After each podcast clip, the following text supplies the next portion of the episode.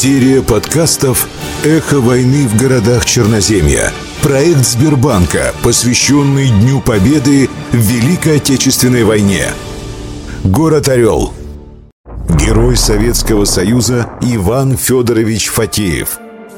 Иван Федорович Фатеев, герой Советского Союза, уроженец Орловской области. Родился в 1923 году в селе Спасское Сенского района. Окончил военную летную школу в 1943 году.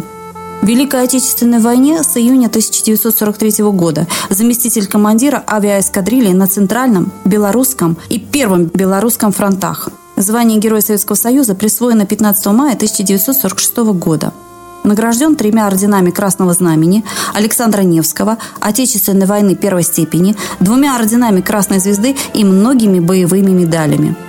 После войны служил в рядах Советской армии. Закончил военно-воздушную академию в 1956 году.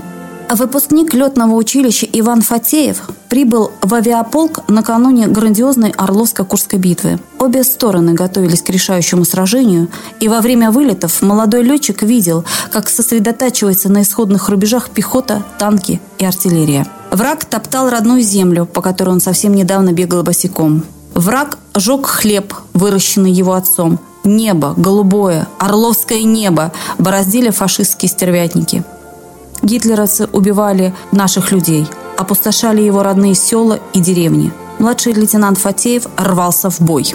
1 августа 1943 года в составе группы «Илов» он вылетел на штурмовку позиции противника. В районе Бельдяшки по нашим самолетам ударил шквал огня зенитной артиллерии врага. Молодой летчик не растерялся. Правильно оценив обстановку, он метким попаданием бомб уничтожил два немецких орудия вместе с расчетом. При следующих заходах пушечно-пулеметным огнем поджег две автомашины и истребил более десятка гитлеровцев. Это позволило основной группе наших штурмовиков прицельно нанести по противнику бомбовые удары. Через несколько дней Иван Фатеев отличился при штурмовке гитлеровских эшелонов на станциях Алтухова и Кокаревка. Он заставил замолчать батарею врага, успешно атаковал эшелон и уничтожил две железнодорожных платформы.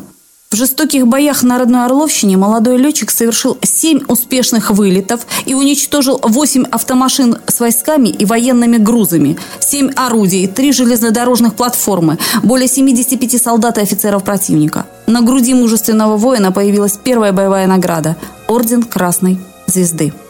Отгремели бои на Орловско-Курской дуге. Фашистские орды под ударами Красной Армии покатились на запад. На подступах к Севску враг укрепился – отчаянно дрался за каждую пять земли. Выбивать фашистов с захваченных позиций приходилось в жестоких боях. Как всегда нашей пехоте крепко помогала авиация. В любое время дня и ночи, в любую погоду отважные соколы уничтожали живую силу врага и его технику. 28 августа 1943 года группа в составе 10 илов штурмовала фашистские позиции. Несмотря на сильный заградительный огонь немецкой артиллерии, Фатеев смело атаковал цель и с двух заходов уничтожил три автомашины с военными грузами и около 10 солдат и офицеров противника. Вдруг самолет словно наткнулся на невидимую преграду. Фашистский снаряд перебил маслосистему. Козырек и кабину Ила начала забрызгивать маслом. Стало очень трудно вести самолет по курсу. Младший лейтенант Фатеев, несмотря ни на что, довел самолет и посадил на своем аэродроме. Всего за период Севской и Нежинской операций Иван Фатеев произвел 20 успешных боевых вылетов, уничтожил 26 автомашин, 5 железнодорожных вагонов, 8 орудий, истребил более 160 солдат и офицеров врага.